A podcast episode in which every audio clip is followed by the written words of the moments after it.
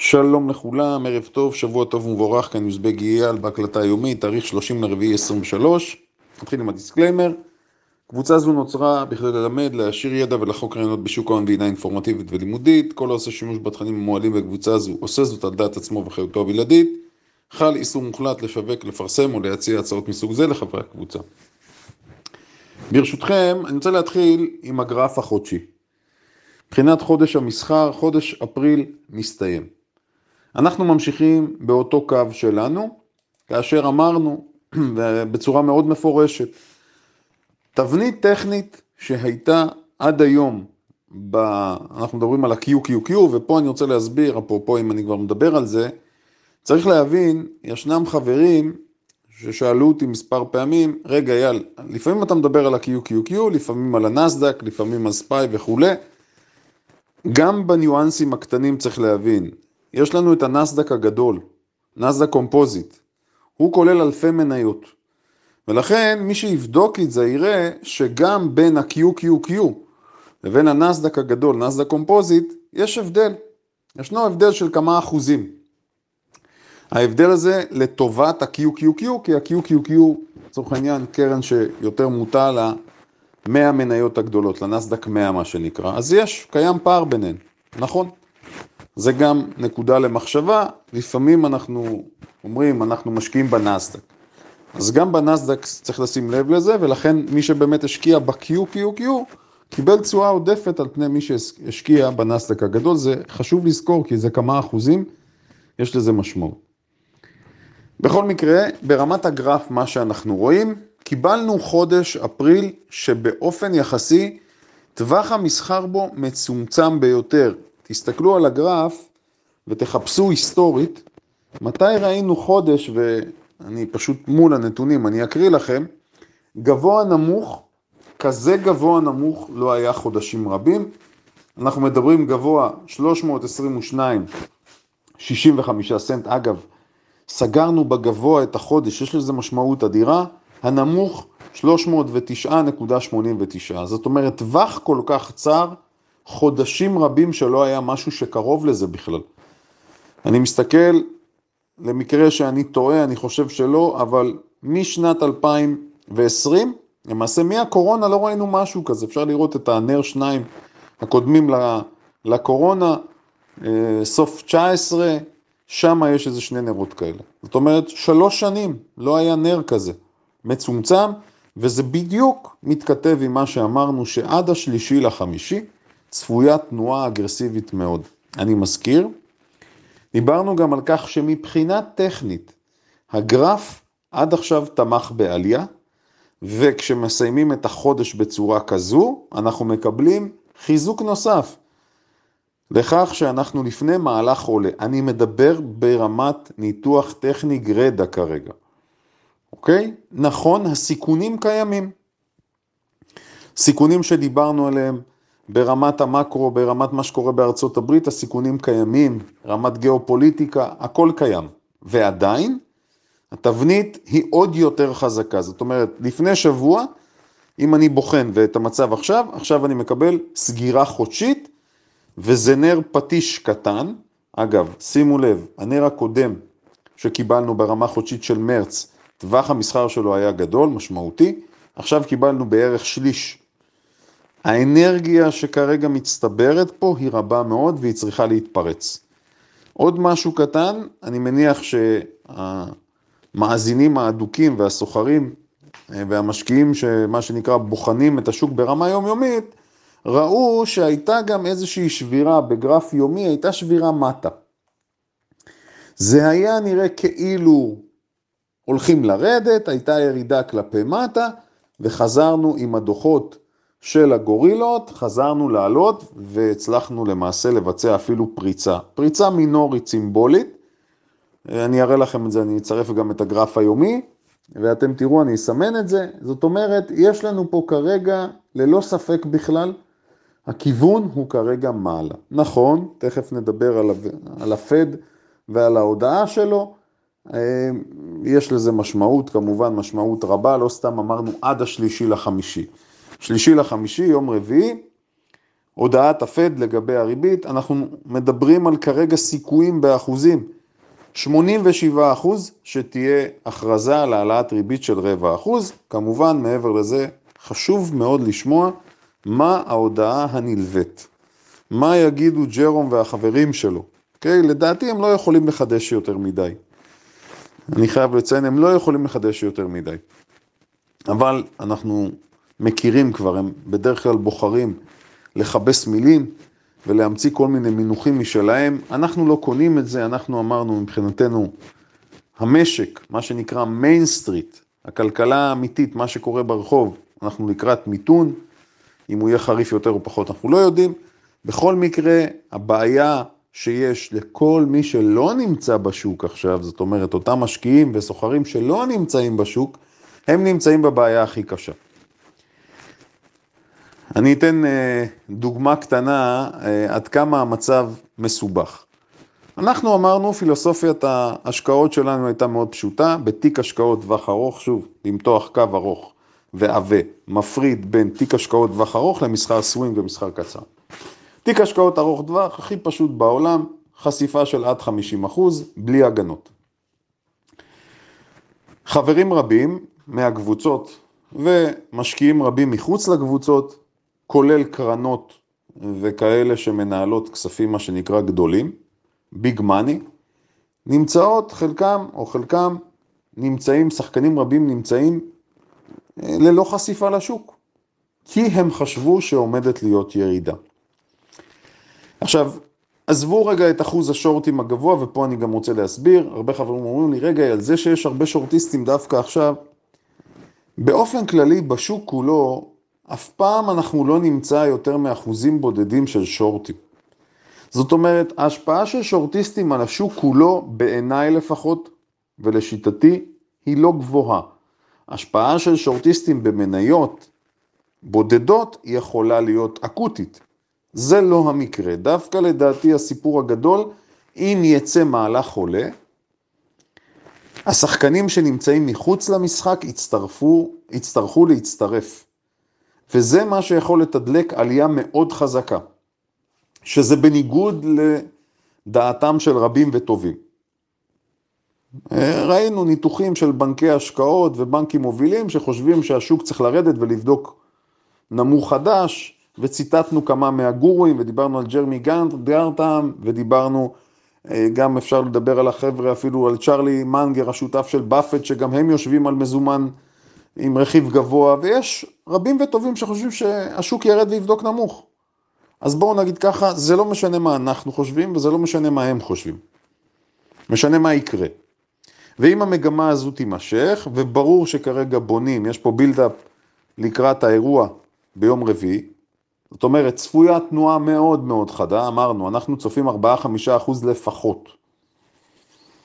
וככל שההתכנסות הזו וההליכה הצידה נמשכת, התנועה תהיה פשוט חזקה יותר. אז הדלק, אם יהיה מהלך עולה, ייכנס כסף גדול שישב על הגדר עד עכשיו.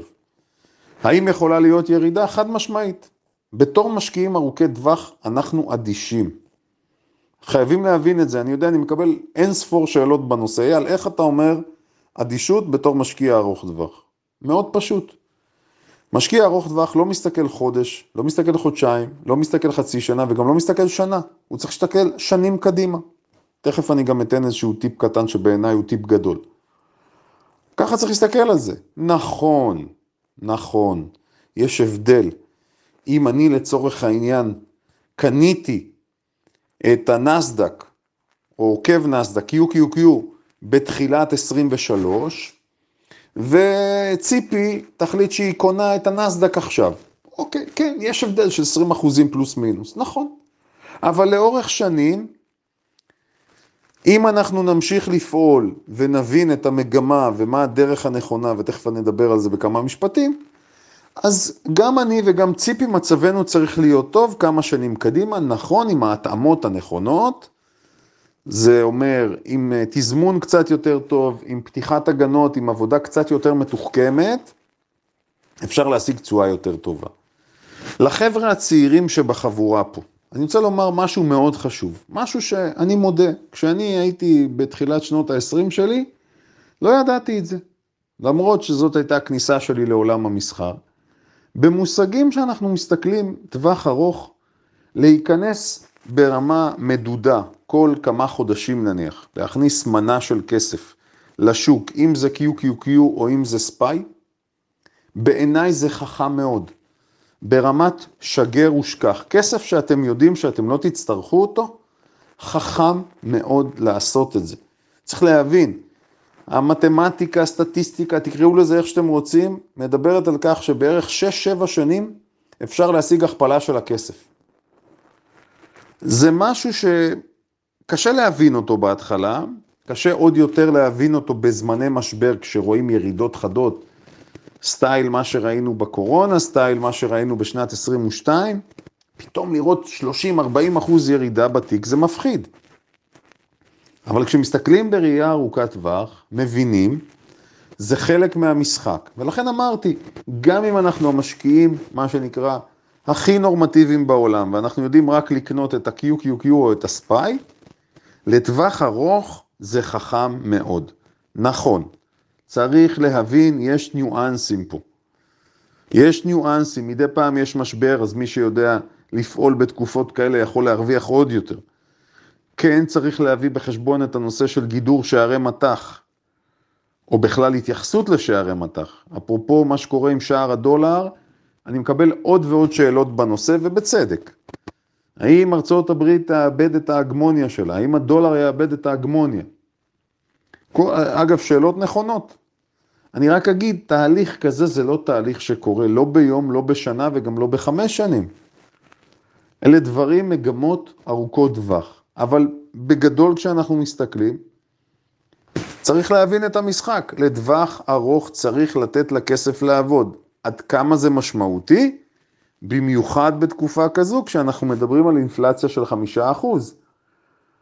כשרמת האינפלציה היא חמישה אחוז, כל אחד מאיתנו, כל אחד מהקרובים לכם, משפחה, חברים וכולי, שמחזיק את הכסף שלו בבנק, בכל מיני אפיקים, או כל מיני השקעות, והוא לא משיג את החמישה אחוז בשנה, זה אומר שמבחינה ריאלית הכסף שלו נשחק. מיליון שקלים, אם אני מסתכל עליהם עכשיו ועוד שנה, המיליון שקלים שלי ברמת אינפלציה נוכחית, עוד שנה יוכלו לקנות חמישה אחוז פחות. אז אם אני לא מצליח להשיג תשואה של חמישה אחוז, לפחות לשמור על האינפלציה, אני שוחק את הכסף שלי. לצערי אני אומר. הרבה מאוד, וזה אגב, זה לא רק תופעה בארץ, זו תופעה עולמית. הרבה מאוד מהאנשים בכלל לא מבינים את זה. הם לא מבינים את זה. אז אני אומר פה בצורה ברורה, אני אומר מדוע הצעירים שבחבורה, כי הצעירים שבחבורה, אתם תראו שאם תאמצו את ההרגל הנכון של החיסכון וההשקעה בגיל הזה, אתם תוכלו להגיע למצב של רווחה כלכלית בעתיד. וכן, אני חושב, להבנתי, השקעה בשוק המניות היא טובה יותר מהשקעה נדל"נית פשוטה. מה הכוונה השקעה נדל"נית פשוטה? מי שחושב היום על לקנות דירה להשקעה, אז אם אין לו ערך מוסף, אם הוא מחפש לבצע רכישה של דירה להשקעה, נניח מלוח מודעות יד שתיים, אז בעיניי אני מחשיב אותו כקונה תמים. מי שיודע לחפש אה, זכויות נוספות שיש, פינוי-בינוי, דירה מ... שמגיעה מירושה, או כל מיני סיטואציות ייחודיות שבאמת מעניקות לו איזשהו יתרון על פני מה שנקרא רכישה אה, שגרתית, אז יש פה משהו. אבל מי שלא, חד משמעית, שוק ההון מתגמל יותר. אני מדבר להסתכל שנים קדימה. עכשיו אני יודע, יש פה חברים רבים שמתעסקים בנדל"ן, זה מאוד מעניין, אמרתי לכם, העולם של הנדל"ן זה עולם גדול. גם, יש בו הרבה הזדמנויות. כרגע לפחות, בנקודת הזמן הנוכחית, אגב, לא מעט חברים גם סיפרו שהם מימשו דירות עכשיו, חכם מאוד. אני מזכיר, אנחנו ידענו לומר שנה אחורה שחגיגת הנדל"ן לקראת הסוף. אז יש הרבה מה לעשות, וכן, החלטות כאלה יכולות להיות שוות מאות אלפי שקלים, באחוזים אגב, זה יכול להיות שווה גם לפעמים עשרות ומאות אחוזים לאורך שנים. ככל שאני מסתכל לטווח ארוך יותר, ההשפעה כמובן תהיה גדולה יותר. אז חד משמעית אני אומר לכולכם, תבדקו טוב טוב עכשיו שאין לכם כספים שסתם יושבים ומתבזבזים. אם זה בבנק, בכל מיני פק"מים ושטויות מהסוג הזה, אני אומר שטויות כי הבנק מנצל אותנו. הבנקים מנצלים אותנו חד משמעית. תסתכלו על הריבית בעובר ושב, שלא קיימת, תסתכלו על הריבית על ההלוואות, ואז אתה רוצה לסגור כסף, והבן אדם הנורמטיבי לא מנהל משא ומתן, מפק... מפחד להתמקח עם הבנק. אל תפחדו, לא לפחד. אני אומר את זה חד משמעית, זה שווה סכומי כסף מאוד מאוד גבוהים. אז אני מקווה חבר'ה, אמרתי, הצעירים במיוחד הצעירים שבחבורה, תסתכלו קדימה רחוק, אל תפחדו להסתכל קדימה רחוק. לא לחיות רק את הכאן ועכשיו, גם לחשוב קדימה זה בסדר גמור, אפשר לשלב, לא צריך להיות קיצוניים לא לפה ולא לפה. מותר להגיד שאני מכל שקל שאני חוסך, אני מקצה לעצמי לצורך העניין 20 אחוז שאני מוכן לחיות את העכשיו, חופשות, קניות, בילויים, 80 אחוז אני רוצה להשקיע קדימה, זה בסדר גמור, זה חכם מאוד גם. אני חוזר למה שקורה כרגע בשוק. אז אה, עוד דבר שבחנתי אותו טוב טוב, היטב, אני מסתכל על המפה, מפת הסקטורים של ה-S&P 500. בראייה שנתית, שנה אחורה ומתחילת השנה. אז בראייה שנתית, אני הולך שנה אחורה, מה שאני רואה, הסקטור שנמצא במקום הראשון, סקטור האנרגיה פלוס שמונה ורבע אחוזים. הסקטור שנמצא במקום האחרון, נדמה לי שלא תופתעו, זה real estate, נדל"ן. לעומת זאת, מתחילת השנה התמונה נראית אחרת לחלוטין. Communication Services וטכנולוגיה לצורך העניין, זה שניהם טכנולוגיה, נמצאים במקום הראשון עם 20 אחוז, והאנרגיה נמצא סקטור אחד לפני הסוף. מינוס 1.35 אחוז. אני מזכיר לכם את הנחת המוצא שלנו בתחילת השנה. רוב מי שמתעסק ורוב מי שמנתח את השוק רצה או המשיך להמליץ על סקטור האנרגיה. בפועל, ההפך. יש לנו פער של 22 אחוזים בין הטכנולוגיה לבין האנרגיה. אז האם נדרשות לעשות התאמות עכשיו? אנחנו לא חושבים כך, למרות שבאופן הגיוני, מה שנקרא, פער כזה גדול, וזה פער מאוד משמעותי, יכול להצטמצם. אני לא רוצה להיכנס לאפשרות של אסטרטגיית לונג שורט בין הסקטורים, כי זה מצריך מינופים וזה מצריך הרבה מאוד סטטיסטיקה. זאת אומרת, בדרך כלל במצבים כאלה של אסטרטגיות לונג שורט, זה משהו שמתאים לשחקנים מתוחכמים, היום ההקלטה פתוחה לכל הקבוצות, אז אני לא רוצה להיכנס לזה. מי ששוקל אבל לעשות את האסטרטגיה הזו, לבצע אותה, אז אני אומר מראש, אל תעשו דברים כאלה בצורה עיוורת. צריך להבין הרבה מאוד בשביל ללכת לכיוונים הללו, וצריך להשתמש במינוף בשביל להוציא מזה מה שנקרא בשר, בשביל שזה יצדיק את עצמו, אוקיי? אז זה רק לשחקן מאוד מתוחכם. אני שם את זה בצד, אבל אני חד משמעית אומר שהבחירה הזו עשתה הבדל ענק למעשה. אז היו לנו כמה דברים, פעם אחת, זה שהלכנו על מניות הטכנולוגיה הגדולות, הוכיח את עצמו, חשיפה של עד 50% לטווח ארוך, הוכיח את עצמו, אה, הימנעות מהאנרגיה, הוכיח את עצמו, אז בהינתן שזה המצב כרגע, וייתכן שאנחנו נפנה לג נוסף, כלומר מהלך נוסף משמעותי, הייתי אומר שכרגע אנחנו לא היינו רוצים לשנות את מה שקורה בתיק השקעות טווח ארוך שלנו. אני אציין עוד משהו, אני מדבר כרגע על טווח ארוך, היום אני לא אכנס בהיבט של ניהול התיק, אני לא אכנס לסווינגים כרגע. אני חושב שאפשר לתת, אפשר לתת את זה להישאר. כמו שזה, אני מזכיר גם את הגידור שעשינו, או קיבוע השער, שער השקל דולר, זאת אומרת, באמת נהנינו מכל העולמות. מה שכן, אני רוצה לומר אה, משהו שבעיניי הוא חשוב למי שלא הצטרף לחגיגה עד עכשיו, ולמעשה נמצא בסוג של פומו. אני באמת לא יודע מה יהיה עד יום רביעי, כולל רביעי, האם תהיה קפיצה מעלה או תהיה ירידה.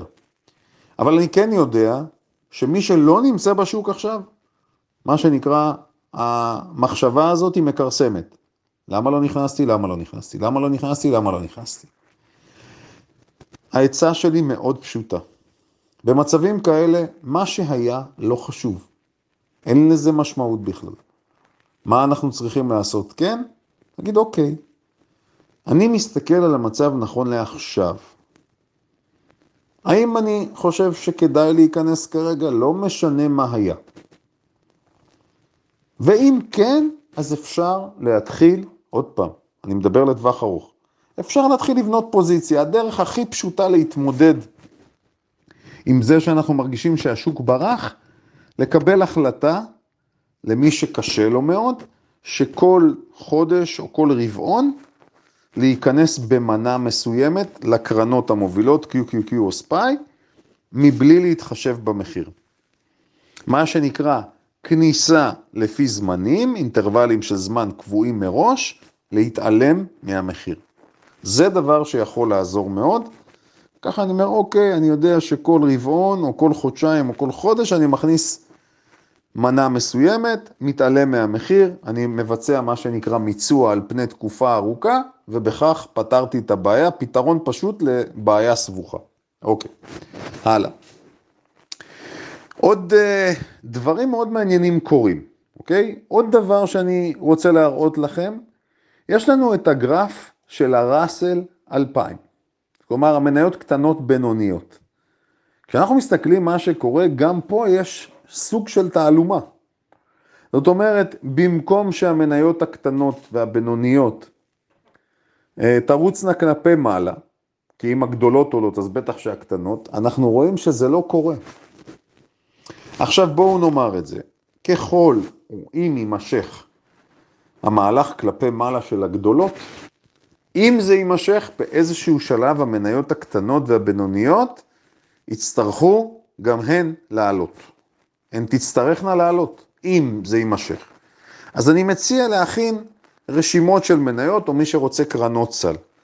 נכון לעכשיו, הפער הזה מעיד על שוק לא בריא. עוד בעיה שאנחנו צריכים להוסיף, אמרתי, יש הרבה סיכונים כרגע בשוק. אחד הסיכונים המשמעותיים זה שהמניות קטנות בינוניות לא מתרוממות. זה סיכון גדול. כסף לא מחלחל למטה, כסף הולך למקומות הבטוחים, למניות המוכרות והידועות.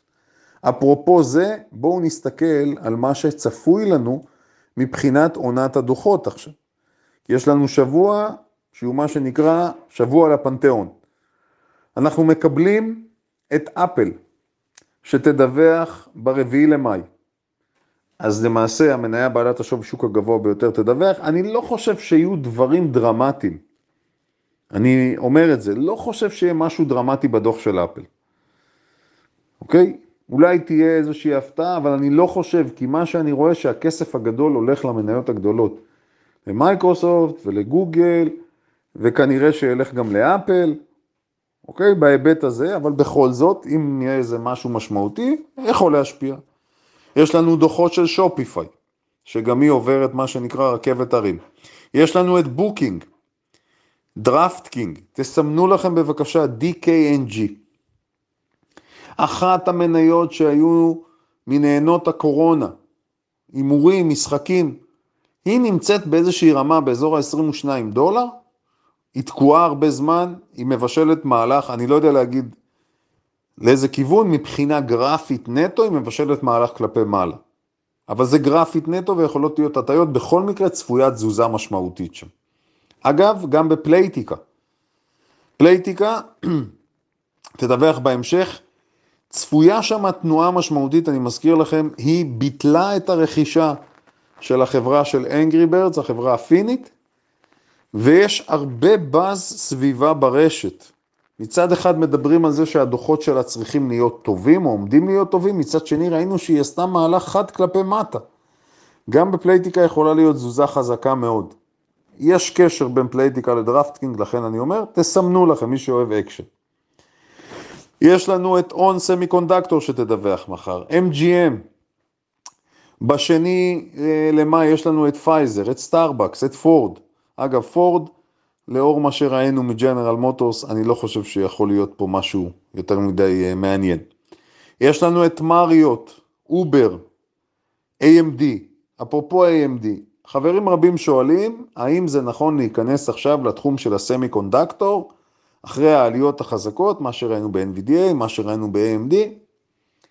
אני אגיד בצורה כזו, ויש פה הרבה שחקנים שהם שחקנים של ה SOXL, של הקרן הממונפת. אני לא חושב שזה נכון. עכשיו אני לא מדבר בכובע של משקיעים ארוכי טווח, אני מדבר בכובע של סוחרים וסווינג. מי שלא היה עד עכשיו, לדעתי המומנטום עבד. אוקיי, זו דעתי כמובן, כל אחד שיעשה מה שמבין. אה, מה יש לנו עוד ביום רביעי? יש לנו את קוואלקום, קיוקום שתפרסם, CVS. בקיצור, עונת הדוחות ממשיכה, אבל הגדולות פרסמו. ראינו את החברות הגדולות מפרסמות, התגובה בסך הכל הייתה תגובה טובה. כמובן, הדוח של פייסבוק, ראינו מה היה שם. זאת אומרת, הסנטימנט כרגע הוא חיובי. עוד אה, שתי נקודות מאוד מעניינות. אחד, אנחנו מסתכלים על מה שקרה לבנק FRC. אנחנו אמרנו שאין לו זכות קיום. עכשיו אמרתי לכם, לפעמים התחושה היא שמישהו מאזין להקלטות, שמקבלי ההחלטות מאזינים להקלטות שלנו. אז אמרנו שאין זכות קיום, ובאמת אנחנו רואים שהולכים לסוג של הלאמה, מכירה, תקראו לזה איך שאתם רוצים, הבנק מתפרק. התפרקות מוחלטת, איבד 40 ומשהו אחוז, 43 אה, אחוז, וב after market איבד עוד 30 ומשהו אחוז, ואנחנו מקבלים את העדכונים, מה שנקרא, שעומדים לבצע עליו סוג של השתלטות, הלאמה, אולי מכירה לאחד מהגדולים. פה מדובר עכשיו ש-JP מורגן, בנק אוף אמריקה, הם שוקלים לקנות את הבנק הזה, בעקבות שיחות שלהם, מה שנקרא עם ה-FDIC, הרגולטור. תראו, אמרתי, אין זכות קיום לבנק שאתה אומר, בשביל מה אני צריך להיות שם? מה יש לי לחפש שם? גם אם המדינה נותנת לי ערבויות וביטחונות והרגולטור מתערב, בשביל מה אני צריך את הכאב ראש? אז באמת זה מה שקורה. אפרופו הסוחרים שבינינו, אה, הייתה הזדמנות מסחר יוצאת מן הכלל. שוב אנחנו נותנים דוגמה, בזמנו דיברנו על BBBY שהולכת לפשוט רגל והגיע ל-13 סנט, אז הנה עוד אחת. וכל הסיפור הזה קורה בשבוע. מזכיר לכם, לפני הדוח קפצה ל-16, ועכשיו היא נסחרת בשניים ומשהו, נראה מחר מה יקרה. שום דבר שהוא מה שנקרא אה, מפתיע, צפוי. ההתכנסות הארוכה, אנחנו נכנסים פה מה שנקרא למתודות עבודה. אני מקווה שכל מי שנמצא בקבוצות, היום ההקלטה פתוחה, אני מקווה שכולם מבינים שפשוט צריך לדעת אחרי מה לעקוב. עוד חברה, ופה אני רוצה לומר, עוד חברה מהונג קונג, טופ. אני מניח שראיתם מה שקרה שם, קופצת, קפצה באלף ומשהו אחוזים. TOP. הגיע, בואו אני מסתכל על הגרף, ניתן לכם בדיוק, הגיע ל-250 אה, ומשהו, וב pre market הגיע ליותר, קפצה ממחיר של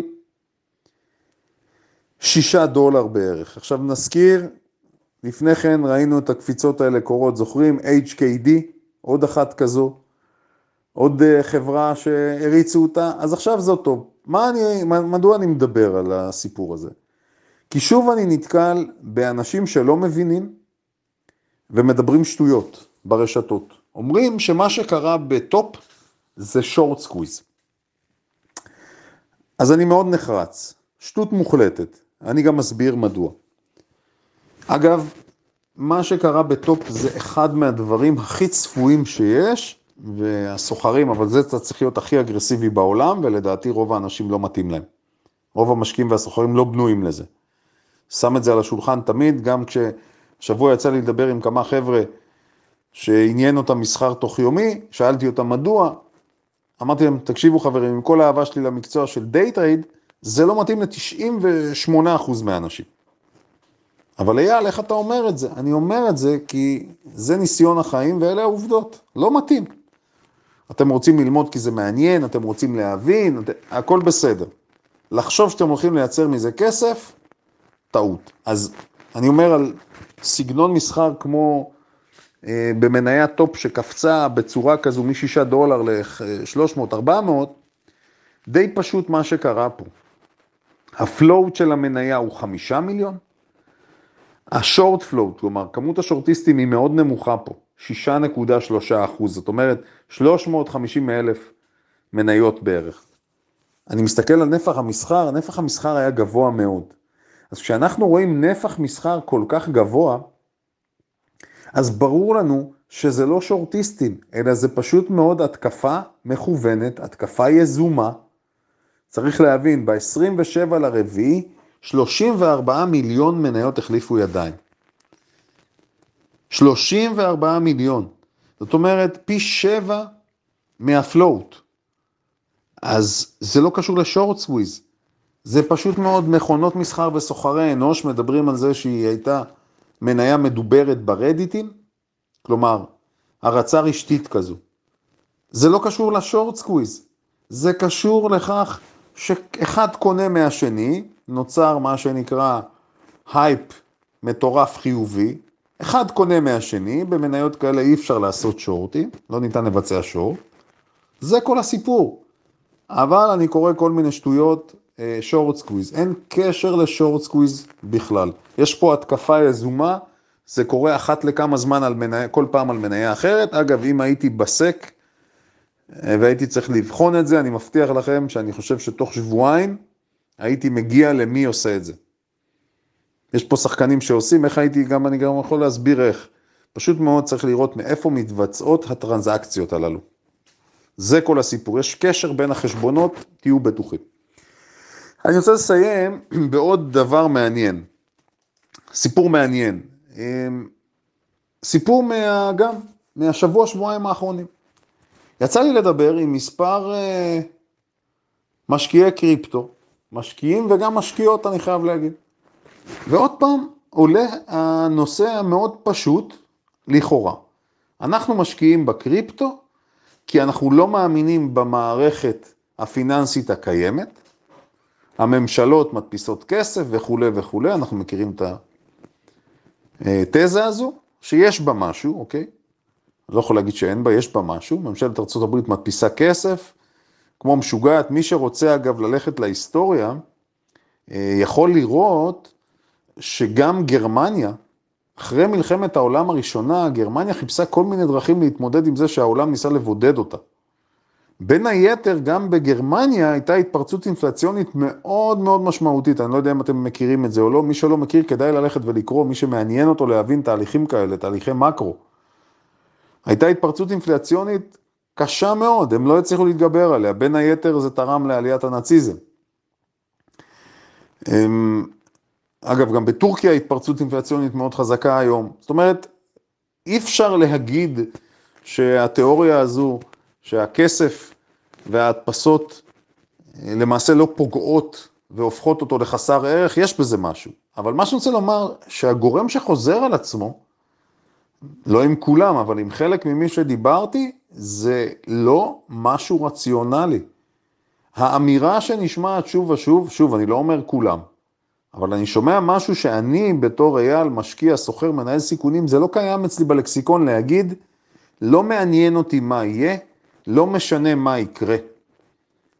אני הולך עם הפוזיציה הזו ואני אמשיך לרכוש ביטקוין ואני אמשיך לרכוש עוד מטבעות, לא אכפת לי. זו גישה, אמרתי, לפעמים המשקיעים בקריפטו נשמעים כמו כת. אז אני לא אומר שכולם, אבל זה ממשיך לחזור על עצמו. זאת אומרת, גם העליות הנוכחיות, ואני התייחסתי לזה בקריפטו, מה שקורה בביטקוין, אני לא מאמין לזה, זה מגיע מקבוצה קטנה שעושה מה שהיא רוצה פשוט. אני מציין את זה כי זה מדאיג אותי. כשאני שומע מישהו אומר, לא אכפת לי מה יהיה, אני בכל מקרה אקנה עוד ועוד ועוד, פחות אהבתי.